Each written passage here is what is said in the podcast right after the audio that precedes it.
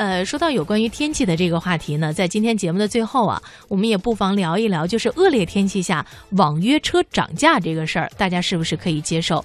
咱为什么说这个话题呢？可能也主要是因为哈，因为今年啊恰逢厄尔尼诺嘛，所以极端天气比较多。举个例子吧，北方大部连降大雨，这个恶劣天气导致市民出行不便，一些网约车的乘客就发现啊。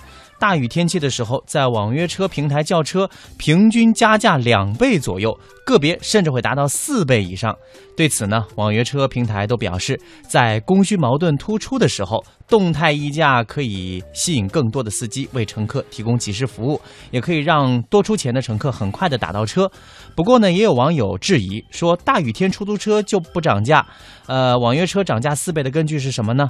目前呢，网约车管理。也规范也没有出台，网约车平台表示，价格由所谓的市场来决定。嗯，我不知道大家对于这个是不是可以接受。刚才跟谢哲在聊的时候，谢哲说他自己是你自己是可以的哈。而且有的时候遇到恶劣天气，或者说是不太容易打到车，比方说过年的时候，有的时候我们要加班哈，我会主动的涨涨一些价格，因为我觉得那个时候出租车也也挺不容易的，它的运营成本也在提升啊。你看谢哲的同理心就会特别的强，然后呢，我们看到有超过一半的网友会认为，觉得这种做法是可以接受的。比方说，有一位网友最后是你，他就说，价值决定价格，供求关系影响价格，需求多了，网约车才涨价，这挺正常。你比方说年底啊，过年的时候买菜的人多，这菜还涨价，这道理也是一样的呀。对呀，这就是市场规律嘛。嗯。嗯。呃，不过呢，还有网友认为说，如果网约车不能够确定合理的溢价，就是说遇到恶劣天气的话，我到底是涨一倍、两倍、三倍、四倍，就是这个到底应该有一个什么样的度哈？嗯，那么乘客呢，也可以选择其他的交通工具，对比方说这个骑着自行车回家。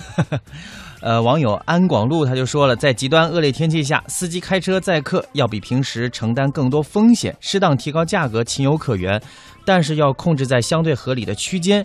如果没有限制的疯涨，就有宰客之嫌了。的确啊，我看了刚才这个消息，说甚至涨价四倍。我觉得什么样的天气能够允许你涨价四倍呢？这个的确让人觉得有点难以接受。大概我觉得这个会是一个互相博弈的过程，就是它涨了四倍，大概就有很多的乘客就选择不坐了。嗯，用脚投票。嗯，你涨两倍的时候，觉得这个价格是可以接受的，然后我就选择了。对你涨到三倍的话，我咬咬牙也承受了。嗯，涨到四倍的话，那 OK，拜拜，我就去坐地铁了。所以有的时候啊，这个平台啊也要承担一定的责任。比方说它涨价，你是不是可以规划一个上限？嗯嗯，就不能超过这个这个额度，到底是一个什么样的范围？所以呢，我觉得网约车的这个发展呀，也在不断的求证过程里，让大家呢可以以后享受更为便便捷和快捷的这个服务。呃，张飞说对书啊比较痴迷，搞得现在好多人都说读书的时候都没见你这么用心。我觉得读书什么时候拾起来都不晚。嗯嗯。呃，这个地平线说，恶劣天气网约车涨价可以，但是也不能太离谱吧？这涨四五倍就有点过了。我同意。你看，这就是我们点心朋友的一些意见哈。嗯。